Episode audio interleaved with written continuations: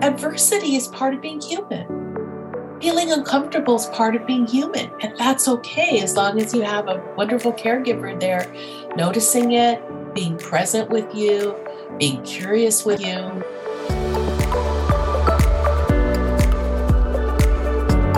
This is the Curious Neuron podcast, where we take a compassionate approach to science-based parenting. Join us as we break down the science of child development and parenting into digestible and applicable advice. Welcome.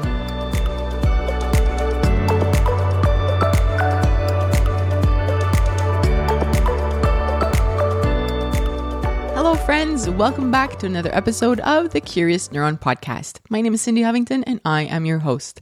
Today, we are talking about going beyond the behavior. I'd like to approach this by trying to change our ways of thinking. You know, discipline and consequences are part of parenting, but I think that we overuse them sometimes. And I want us to switch this thinking towards curiosity and compassion with our child. It doesn't mean that there aren't any rules, and it doesn't mean that there's never any discipline or consequences. But if we approach it this way, which is what we'll learn today from our conversation with Dr. Mona Delahook, I think that we could approach this, and this meaning parenting, in ways that will help us build a relationship with our child and you know, help them thrive as well. Before we begin, I would like to thank the Tannenbaum Open Science Institute at the Neuro here in Montreal for supporting the Curious Neuron podcast. And if you haven't done so yet, I invite you to rate and review the podcast on 5 stars on iTunes, and I think you can also do this on Spotify. It just really helps the algorithm know that you're enjoying the podcast and that you want us to create more. You can follow us on Instagram at curious_neuron. And you can also visit our website at curiousneuron.com. So before I begin today's episode, or before we move on to the interview, I don't know if any of you have experienced this. So as you know, I have 3 kids, and about 8 days ago, one child got sick. It's not COVID. It was a cold with a super deep cough, lots of congestion, but it started, 8 days ago. Now we're 8 days into this. The first child who got sick is still coughing a little bit and still congested, but not as bad as she was at the beginning. But the other 2 are just still very sick. It was one after the other. And it's just, when you have 3 kids or even 2 kids, it takes so much time for these colds or these viruses to get through your home, and it's draining. And now this morning I woke up with my own throat a little bit itchy, and I was like, oh, it's my turn. But the thing is that I haven't slept for a week because, every child has been coughing throughout the night, has needed help. Started with one, then the next, and the next, and now it's been every single night. My husband and I have had to be up with one of the kids who needs help and is coughing, needs water every couple of minutes. It's so hard, and I just want to give a hug to all the parents right now who are going through the same thing or have gone through the same thing. We all have, but these moments are so difficult, and it's in the moment it feels like it lasts forever, but I know that it's just a moment. Hang in there if you're going through this as well.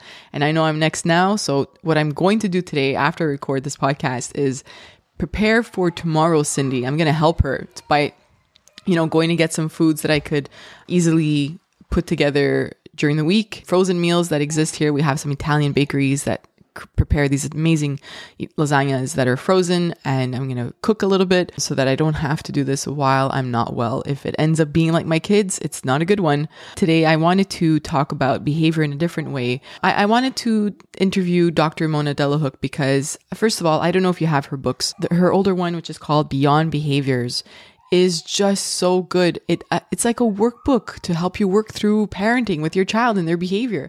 And her new book, Brain Body Parenting, dives even deeper into helping us understand our child's behavior, because I do believe very strongly that if we take the time to understand this, then we can approach it very differently. We don't see it in the lens of, bad behavior or annoying or frustrating or trying to get to us.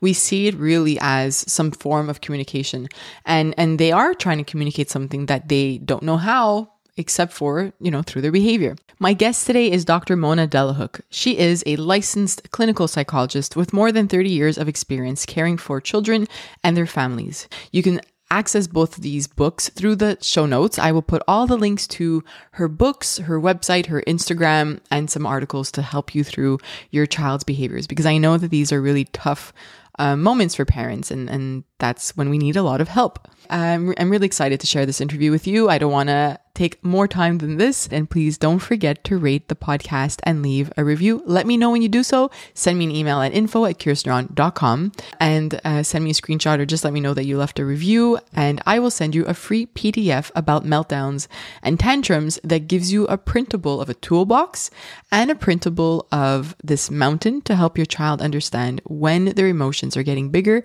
and when they need to ask you for help. I'll see you on the other side. Hi, welcome to the show. Thank you so much. I'm so excited. I am beyond excited. I've been following you online. I've read your books, and I just want to first thank you for everything that you've done for us parents, because you take the research and really make it so simple. All the visuals in Beyond Behaviors, you know, the iceberg and the easy worksheets that we can work on. And now your new book. I'm excited to talk about everything and to share this with parents. I am so grateful. I'm so grateful because you know, I value this information. I think it can reduce suffering out there for parents, for teachers, and for most of all for children. So I'm really, really excited to talk to you tonight. Let's start with the tantrums. I'm saying this as I hear some going on in the background. My husband's giving baths, and there are two very unhappy out of three kids right now. Yes. But it's so hard. You know, I talk to parents, and I think sometimes we hear a lot about staying calm in the moment and just being like so zen, and then parents are boiling inside or they lash out and they scream and they don't know what to do in these moments. And I get it, because sometimes it's just hard, but you have such a beautiful way of looking at these behaviors and these tantrums and big emotions. Where do we start? You know, as parents, if somebody's listening and they're like, every time my child screams or has these meltdowns or tantrums, I can't control myself. Like, where do we begin? Right. Well, we begin with the word that I think is the most important word in parenting. We begin with self-compassion. That is, we literally or figuratively put a hand over our heart and realize when we're triggered. Because I think a lot of parents feel guilty for being triggered. Yes. Or when your child is in a tantrum, then you start getting really upset and activated. We tend to think, there's something wrong with me. I'm a bad parent. But we have to understand that these instinctual automatic reactions really come from the body and not from our thinking mind, our intentionality as parents, even people like me who know this information and who know how important it is to stay calm. Sometimes our body shifts into a different pathway. And we're not always aware of what that trigger is. And we all have histories.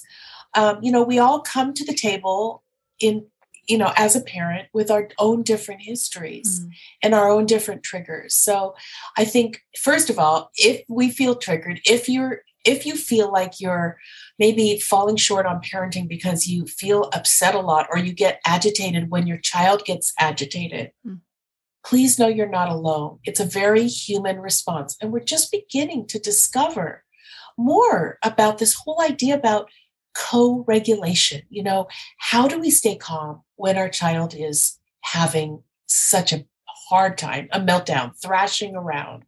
It's very difficult to do, actually, but we can talk about how we can, you know, make it into easy steps.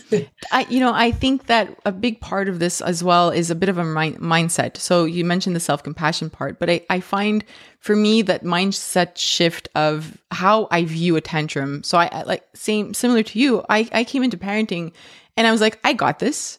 You know, I've read the research, I've got this. And then my firstborn started having a few tantrums closer to 2.5, 3. And I was like, I don't have this. I have no control over this, because I had never really anticipated.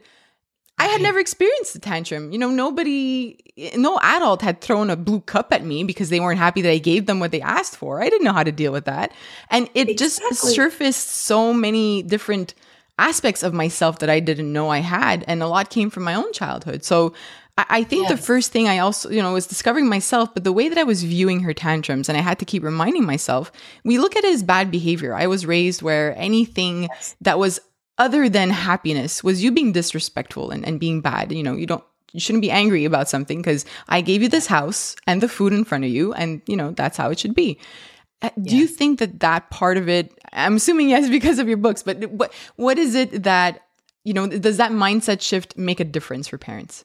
I think that mindset shift is the kernel of the paradigm shift in how we understand human behavior, actually, how we understand children, how we understand parenting, because chances are we were raised with parents who believed that all the behaviors are, intentional, volitional, either good or bad behaviors, respectful or disrespectful behaviors, or those emotions that they were afraid of. Like if we were scared, they may say, and again, well-meaning parents, blame, no shame, mom, dad. Yes.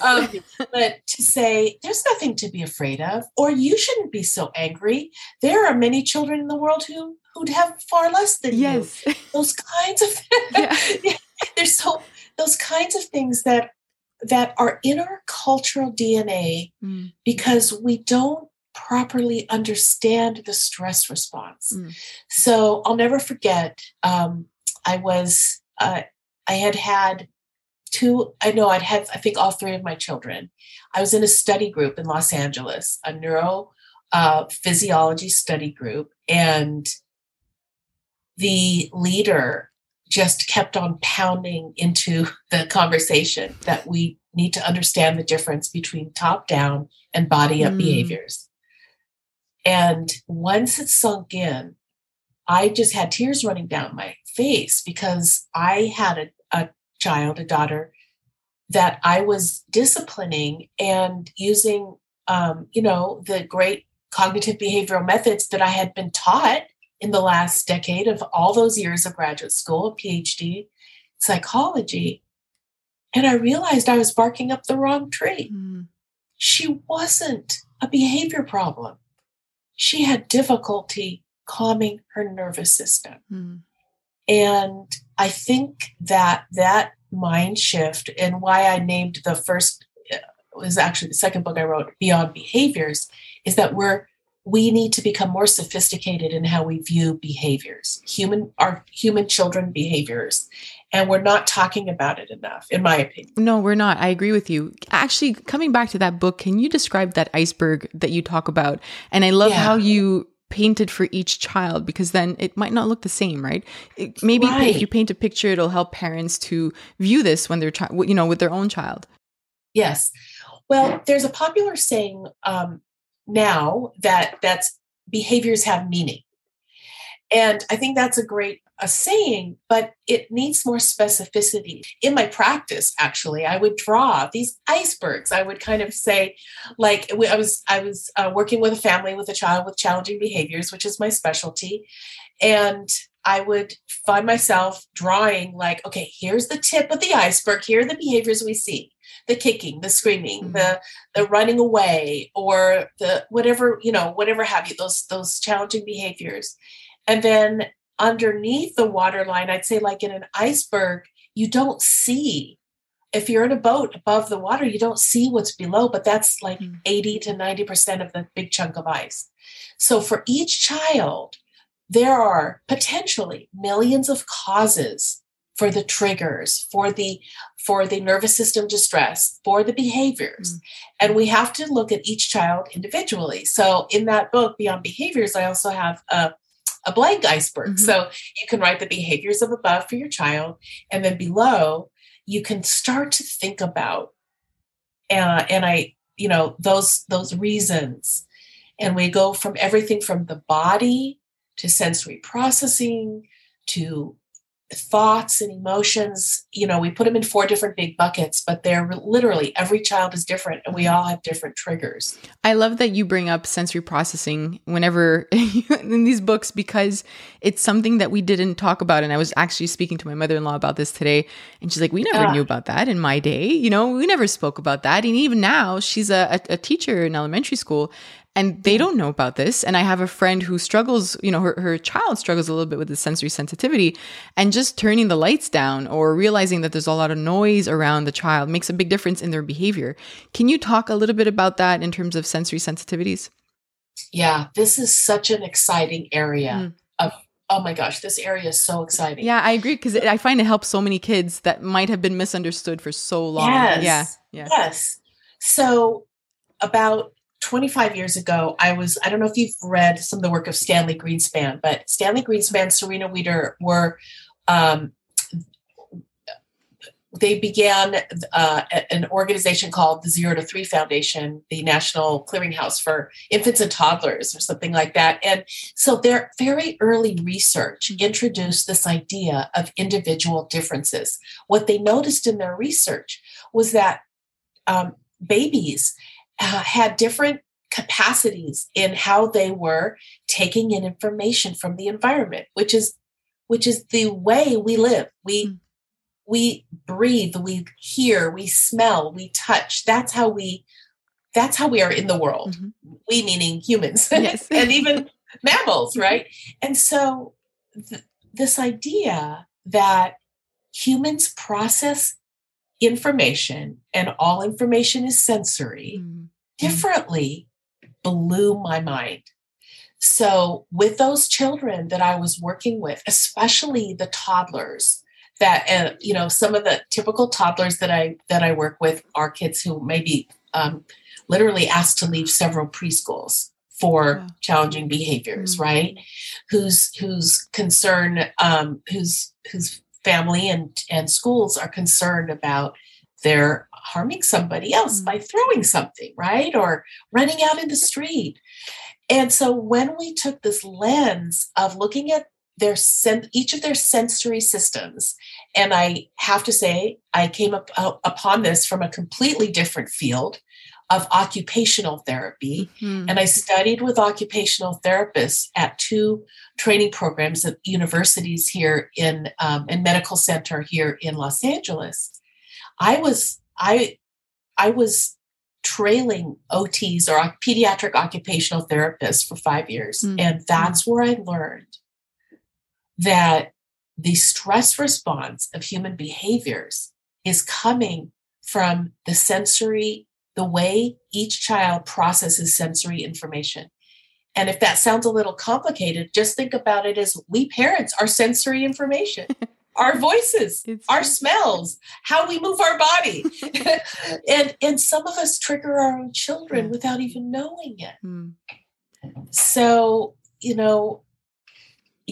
that whole sensory processing. So come to 2022 this year, and starting from 2017 or 18, like about 5 years ago, I began studying also Dr. Lisa Feldman Barrett, and she has done a lot of research in something called interoception, which is the sensory system that is coming from our insides, our gut, our viscera, our organs, and our hormone system, feeding up to the brain that's causing these basic feeling states. Mm. So it's like this arc of 30 years is starting to really, really come together in the neuroscience world. But believe me, that's kind of ivory tower. They aren't clinicians.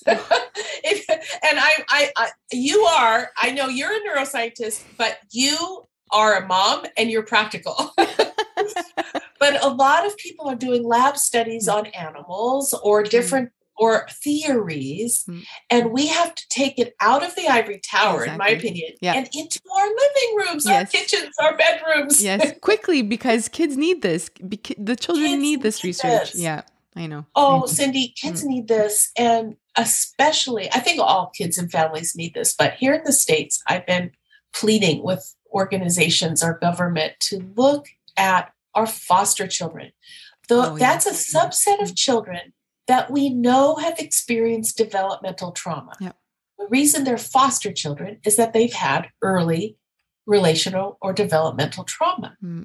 And if we look at those children under the old lens of behavioral management, or I should say when we do, the treatments that we are giving them are actually making their behaviors worse. Yeah, I agree with you. Yeah. This has to change. And we know so much through research that it doesn't make sense to me sometimes that it's not changing quickly enough because we have the research to back this up. And even Dr. Perry talks about this. Like, I mean, there's just so much around this. And in terms of the children too, you know, I'm sure there are parents that are listening that might have adopted a child and are wondering how to approach this. And they might still have that lens of bad behavior and consequences and discipline. How do we get out of that as a parent too? If we're just seeing a lot of non-compliance and things that, you know, a child doing things that might be harmful to them or to those around them, how do we see that beyond the behavior, as you said, when there's just so much that we're not seeing that's internal and part of, you know, in their body? Right, right. Well, the first thing we can do is ask ourselves, when you see a behavior, especially if it comes on very quickly and it doesn't really make sense, right? Yeah. If it seems like a child maybe, I don't like this word, but overreacting to a situation, right? I guess we may also say that children, if you have adopted a child, certain children are more vulnerable. Yeah. Children with trauma are more vulnerable, but children like my own daughter, who had a very stable home, but she had very profound sensory processing differences and autonomic differences, are very vulnerable. So it doesn't mean that your child has trauma. It means that your child is experiencing these moments of distress very powerfully. So the first thing we do is check out, is this a top-down or body-up behavior? If it's top-down, then, you know, like a child maybe steals something or hides something and lies about it. You know, those are tender, difficult parenting moments where we can confront the situation with boundaries and logic and natural consequences, things like that. That's a very different scenario from a child who maybe you're having dinner and all of a sudden they start to turn red and get very upset and maybe throw some food because something has upset them. That's what we would call a stress behavior or a body up behavior. And then, so figuring out the difference is really important, because in that situation, we wouldn't go to reasoning and consequences and thinking and talking. Yes, exactly. We would go to stabilizing our nervous systems together. I love that you've just contrasted that, because I think as parents sometimes, especially with new parents experiencing tantrums for the first time, or even behavior that's more challenging with an older child, I think we go into the mode of like regulating right away, like teaching them as they're crying or upset. It's like, either you're trying to calm them or you're getting upset at them, and it's not the right moment. You really need to think about, especially if it's body up sort of thing, where you just need to help their system calm down. Yeah. And it's so, and please, I mean, it's natural for us to do that. Of course, so, yeah, I do it. Yeah, it's so natural to want to calm them down as quickly as possible and give them some context. Yeah. And words are great. So, I mean, for a toddler who's just like bereft because they got the blue cup and they really wanted the pink cup, just, you know, it's very tempting to just say, well, it's still a cup, honey. Or, you know, I know you're very, very disappointed, which could work, but maybe taking a step back and just thinking about the nervous system first, like, oh, that was a surprise. When we say something like that to a toddler, because there's something called prediction error going on, their brain was a half a second ahead thinking, I know I'm getting that blue cup. I just know it. And when the pink cup comes along, it's a body up response. It feels dreadful. Yes. Adults can't understand that, because we can't remember our own prediction errors as toddlers. It's so great. I guess you just described it, but the prediction error thing, you talked about that. Is that in your newer book? I remember reading about that. I just can't remember which one. Yeah, that's I love that. That comes from the theory of constructed emotions in Barrett's lab. And I really think it's so fascinating to think about the brain as a prediction machine. And the way the brain works is through statistical learning, which means the more experiences you have, the better you're going to get at predicting. And think about how few experiences toddlers have in variation, right? And in life experience. So that's one of the reasons it's the brain loves predictability. Humans love to predict what's going to happen next.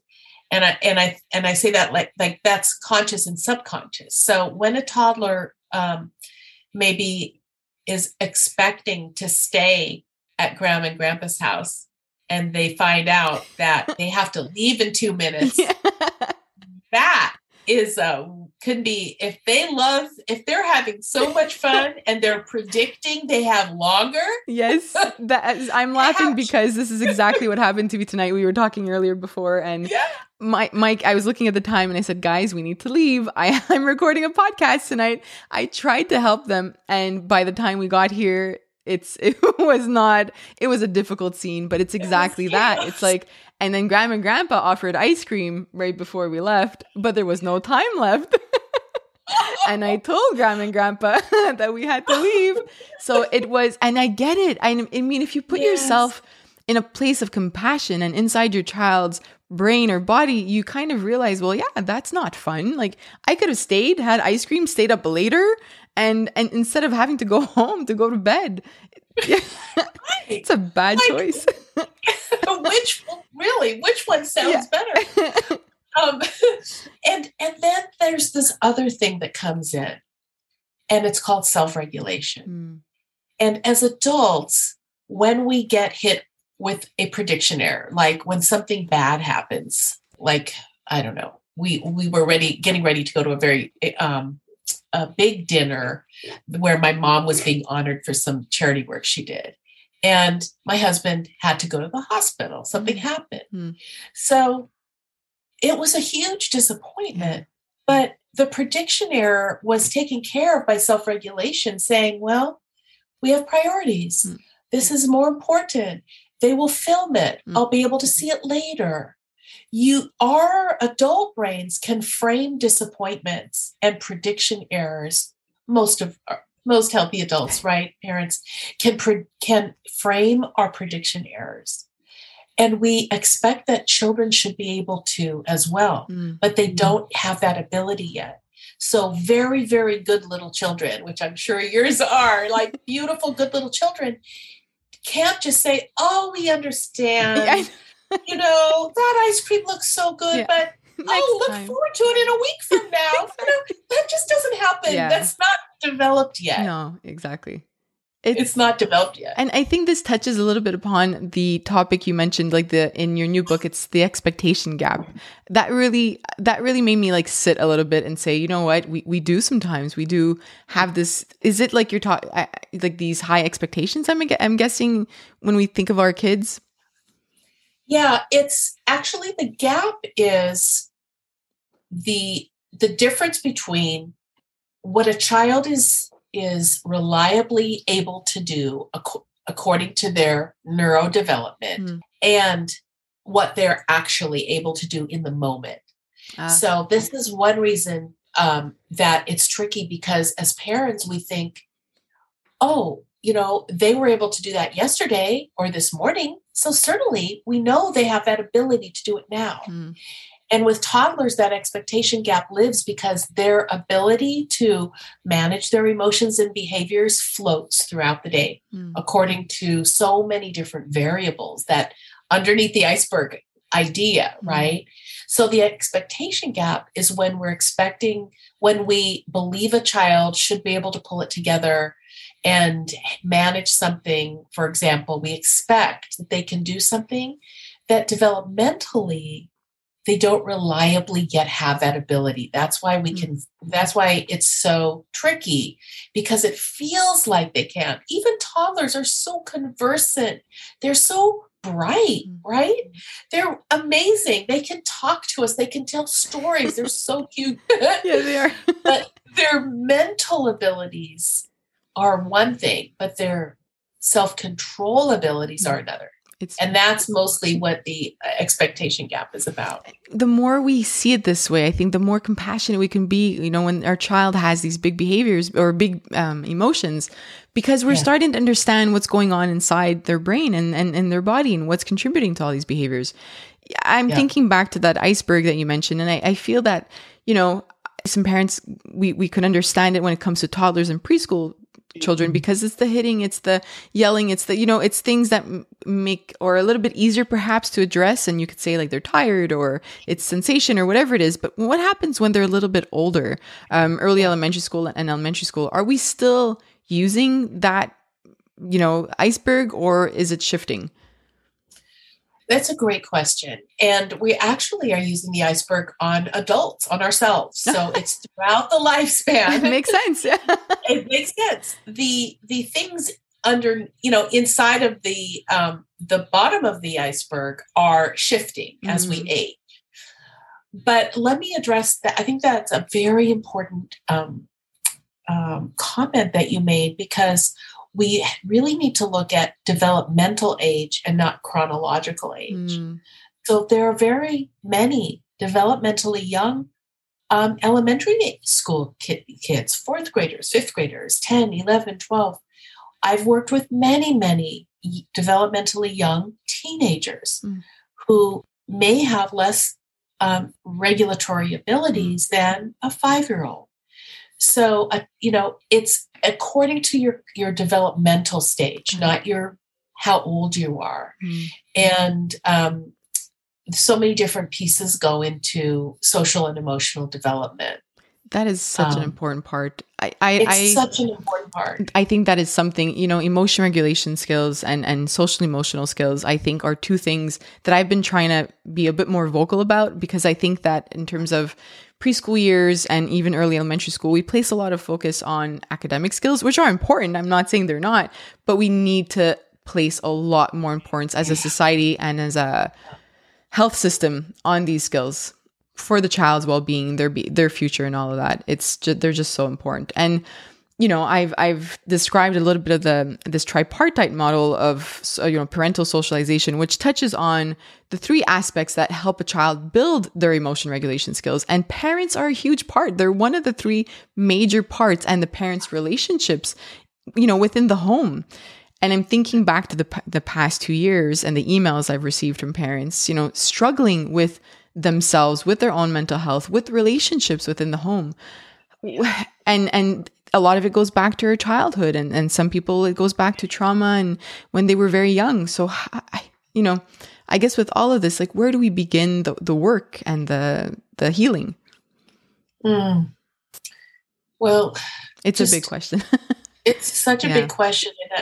But all those comments and emails that you and I got during the pandemic really, I think, revealed that vulnerability that we all have inside, because so much of our structures, our social structures, were taken away or changed.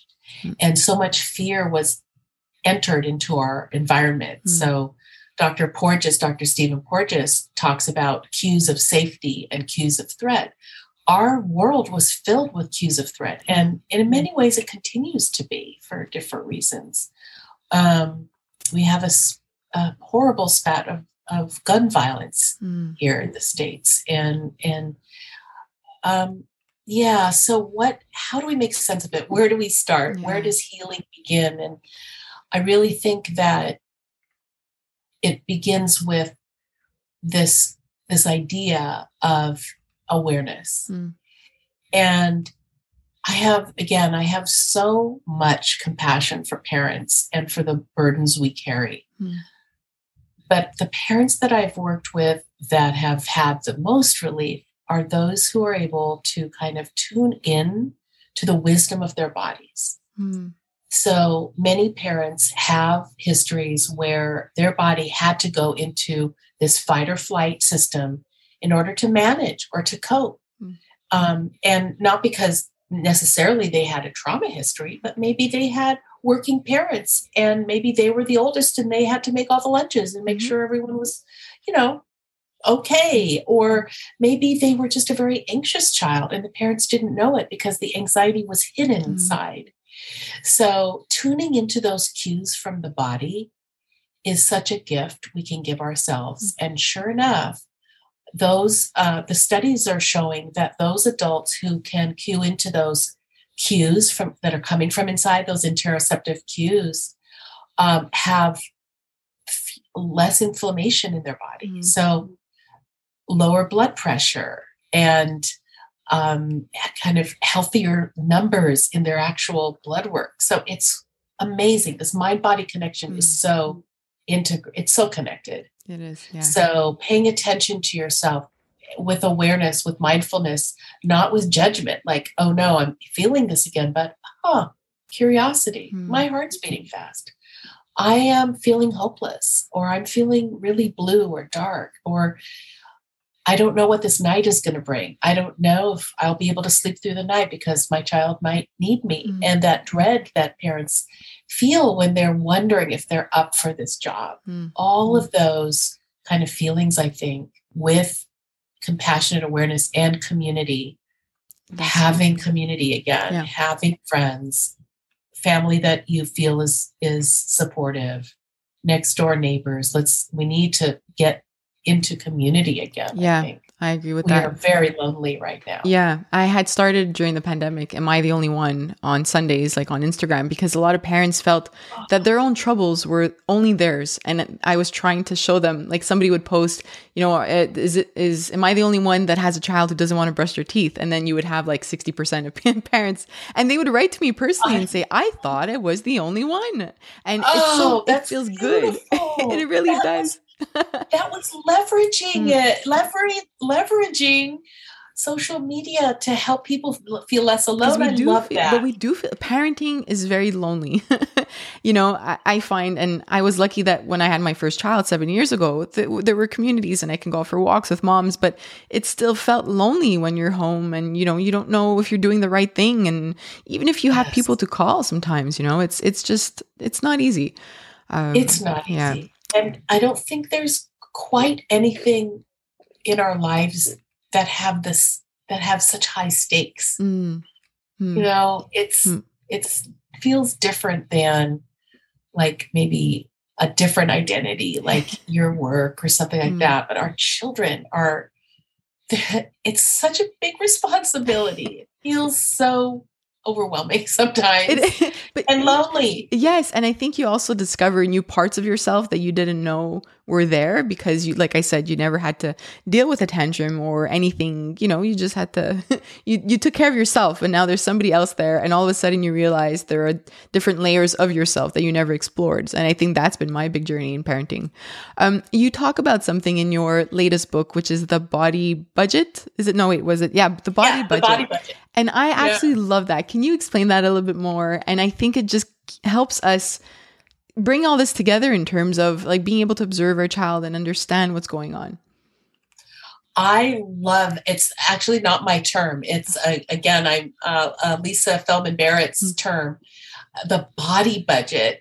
It's her word for the scientific concept of allostasis, which is basically the, you know, the way the systems of our body stay balanced. But you don't have to remember that word, the fancy word, but the body budget is saying that everything that happens to us, every interaction we have with people, everything we eat, every movement we make influences our body budget, ours and our children's. And we can think about it. Actually, it's so elegant because we can think about it as like a financial budget. Sometimes we get depleted. Sometimes your bank account is running really low. For humans, that can happen from so many things, but lack of sleep, lack of emotional support, not eating enough food, being dehydrated, incubating a virus. There's again, like the iceberg. There's so many things that can take away our body budget. But then there's this wonderful idea about deposits. And sometimes our children need deposits, and a deposit would be a hug, a cozy little reading a book together, mm-hmm. or having some special time with a parent, or you know, sitting by a crackling fire when it's cold and just kind of enjoying the moment. Those are all like deposits. Mm. And when our children misbehave, we have a tendency to try to do withdrawals. Like if it's a body-up stress behavior, we have a tendency to think, oh, this needs a withdrawal. Mm. This needs punishment. This needs a consequence. This needs a timeout. When in reality, sometimes those little body budgets are depleted and they need deposits, not withdrawals. They need to go to bed, or they need to, you know, to have some encouragement. So the body budget is a very elegant concept that I imported into the parenting world. And I think it's we're playing around with it, try to make it very useful for parents. I think it is. I think just having these ideas, everything that you've been mentioning so far, just allow us to see our child a little differently and to learn how to observe them. Because I think the more we learn how to observe our child, any child, because even within my home with three kids, they don't function the same way. They don't have the same needs. They don't have the same sensory needs as well, you know? And I think that we, as parents, sometimes we look for scripts, exactly what to do and how to do it. And we apply it to our children, but it won't work. So it won't work for every child. We need to really, what you're helping us do is understand how to observe our child and understand their needs so that we can look at it from curiosity and compassion, you know, rather than just disciplining right away. And like you said, with the consequences, which is so helpful to us parents. There's another concept, and you touched upon it just very slightly before. You talked about safety. And I think, you know, sometimes we think of these tantrums again as or big emotions. And I say tantrums, but I want to make sure that I cover older children as well. But these big emotions, and that we look at these situations as wanting attention or trying to do this on purpose. You know, sometimes we might forget that there's a reason behind it, but safety is not something that we might think of. Can you maybe elaborate a little bit more on that? Yeah, that is another kind of mind-blowing concept, that it's a subconscious sense of safety. So it's not, you know, living in a safe house necessarily. It's this subconscious detection of threat and safety, which is what is happening all the time in our subconscious, in our brain, in our body. Dr. Porges calls it neuroception, and it's actually defined as our human brain is always seeking safety and making sure we're safe. When it detects threat, then it spurs us into action, and usually that. At first action, it would be the fight or flight response. And so if we think about threat, then threat is understood in a different way as well. Threat isn't someone like pulling a gun out necessarily, but threat could be, let's say, a smell that the child doesn't even know is very annoying and nauseating to them. Right? And all of a sudden you see a behavior come out like 20 minutes later. It could be ambient noise, background and foreground noises. Some children, like the ones that are the frequent getting kicked out of preschool, I found that many of them are hypersensitive to the bouncing off of noise on the walls, which creates this distress, this safety threat in the nervous system. The child doesn't know it. Teacher doesn't know it, but after about an hour, we found with a certain subset of kids, when they were, for example, wearing noise-canceling headphones, that their challenging behaviors went way down. So this sense of threat, again, can come from our sensory systems, but it can also come from how we interact with our children. So yelling at them, obviously spanking and doing those kinds of things where the adult is not in control, definitely hits at a very powerful human threat response. And those kinds of things can change the brain, if it happens long enough, can change the brain to expecting kind of bad things to happen. We certainly want kids to expect safety rather than threat. And we don't realize that it can happen really young as well, right? Like I read this study a long time ago, but there was a study where they had infants. I think they were only a few weeks old and they were sleeping and the parents were having really aggressive arguments or loud arguments while the baby was sleeping, and they would monitor the heart rate, and that would increase, the blood pressure would increase, the, you know, breathing would increase, and the baby's sleeping. So I think we, you know, when it comes to threat, it's such an important part for us to talk about, because it doesn't matter if you're pregnant or, you know, it's a newborn or it's an 8-year-old, they're going to look for safety within their home. And if it's not there, it'll impact their stress system, as you said. That's powerful. I think I remember that study and I filed it away. I didn't really want to. It's been a while. It's old. It was pretty powerful. And I think we don't want parents to feel like, oh my gosh, this is so scary, I could wreck my kid. But I think it's very important to understand that I've heard parents say, well, we can argue in front of our baby because they're so young, they don't know what's happening. They don't know it, but they can hear the sense of the tone of voice. Yeah, exactly. And that's a trigger for the stress response. Yeah. So, and there has to be consistency. I'm glad you mentioned that, because I never want parents to feel bad, or if they're in a certain situation right now and they're listening to this and they maybe the house environment is not a safe one right now. It's about consistency, and, you know, the child, I think, I don't remember who said this, but all you need is one safe connection with an adult, I think, or a caregiver, right? And then it kind of helps with the healing process or the, you know, helping that child. It's an anchor. Yeah. All you need is one adult. So many, I don't know if it's Edtronic or probably a number of researchers, but it might have been Alan Sroufe.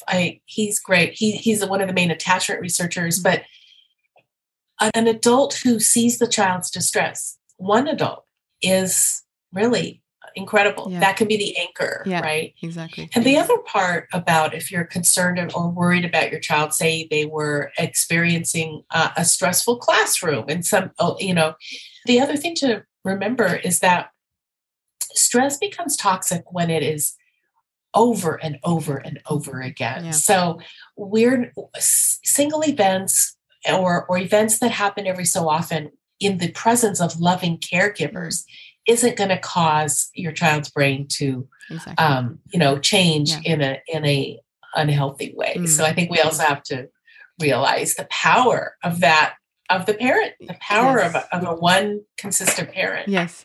I guess to end this conversation, I'd love to hear from you in terms of maybe things that we need to be aware of when our child is very young to help them with their behavior and emotions as they're growing up, and maybe summarizing a little bit about what we said, like what are the three most important things that parents should try to apply or be mindful of? So let's start with maybe the first part of, you know, when they're very young, what should we make sure we are mindful of in terms of the stepping stones?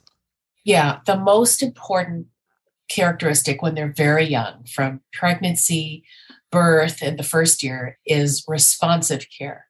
And what responsive care is meeting that baby's need when the baby has it to your best ability. So when a baby cries, we comfort them. And sometimes it won't help, but at least we try. You know, if they're hungry, we feed them. If they need a diaper change, we change it. We respond in real time to their needs. Responsive care is tied more than anything else to the development of resilience in human beings. So respond. Take away the noise that tells you that if you over-respond to a baby, you might spoil them or something like that. Thank you. Right. That is the key for our little ones. And then I think as they get older, we didn't talk about this, but the idea that every single child has their own challenge zone. Oh. So as good parents, we do want our children to stretch and to grow. And if we're protecting them, it's not even possible to protect them from every challenge, right? We wouldn't want to. We just want to have this watchful, curious eye to see if they're consistently in their challenge zone or if they're going over it. So if what the experiences are that your child is involved in are, and that could be everything from daily living activities to the type of academics they're in, if it's consistently putting them into above their challenge zone, we want to move it down to meet that particular child's needs. That's such a good point. Mm. Yeah.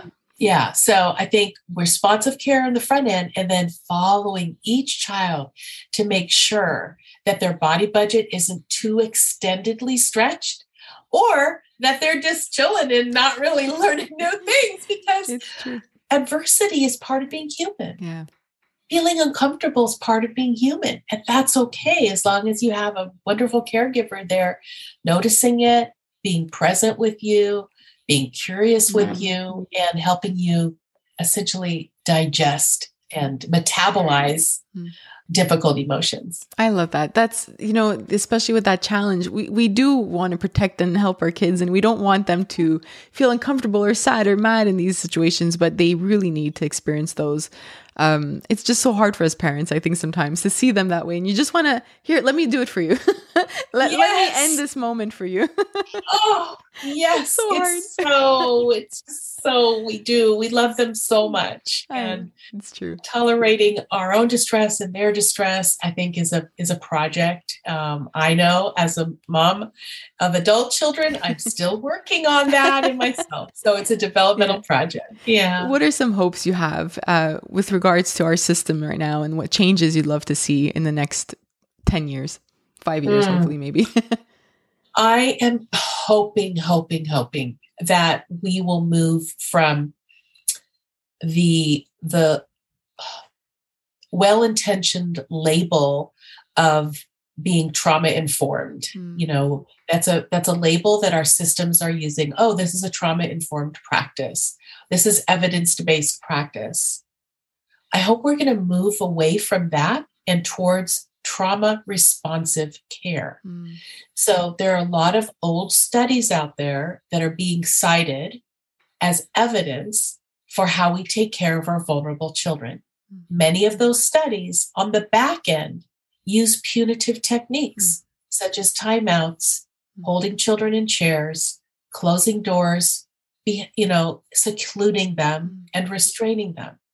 So my hope and prayer, really, because I believe that we are causing some damage in our public systems, especially, but for our systems to understand that trauma responsive care means paying attention to the nervous system of every caregiver and every child, and making sure that they're not living in threat or terror or fear, making sure they're just in their right cozy challenge zone. I love that. I'm happy I asked you. I wanted to hear that from you. I do think we need a lot of changes in our system, and you are right on. That is the first and most important one. Thank you so much for taking the time to chat with me. Where can we find you, and how can we learn from you? Thank you. Really enjoyed our conversation. My website is monadelahook.com. I'm on Facebook and Instagram, Dr. Mona Delahook. And my latest book is Brain Body Parenting, and I'm going to be launching a parent community, a membership community, the Brain Body Parenting Collective, in August. So more information on my website. And I'm just really very excited to continue the conversation with parents, support parents, and support each other, because there are no 100% answers. As you know, new research is coming out every day. The brain is still a new frontier. So this is something we'll all do together. We'll learn together. I can't wait. Thank you. And we'll have all the links to what you just mentioned in our show notes. Thank you to everyone for listening. And we will be, I can't wait to speak to you guys again. Thank you. That is all, friends. I hope you enjoyed this interview. Thank you again for tuning into the Curious Neuron podcast. Please subscribe on iTunes, leave a rating, and rate it out of 5 stars. Come visit us on Instagram at Curious_Neuron, and I will see you next time. Bye, guys.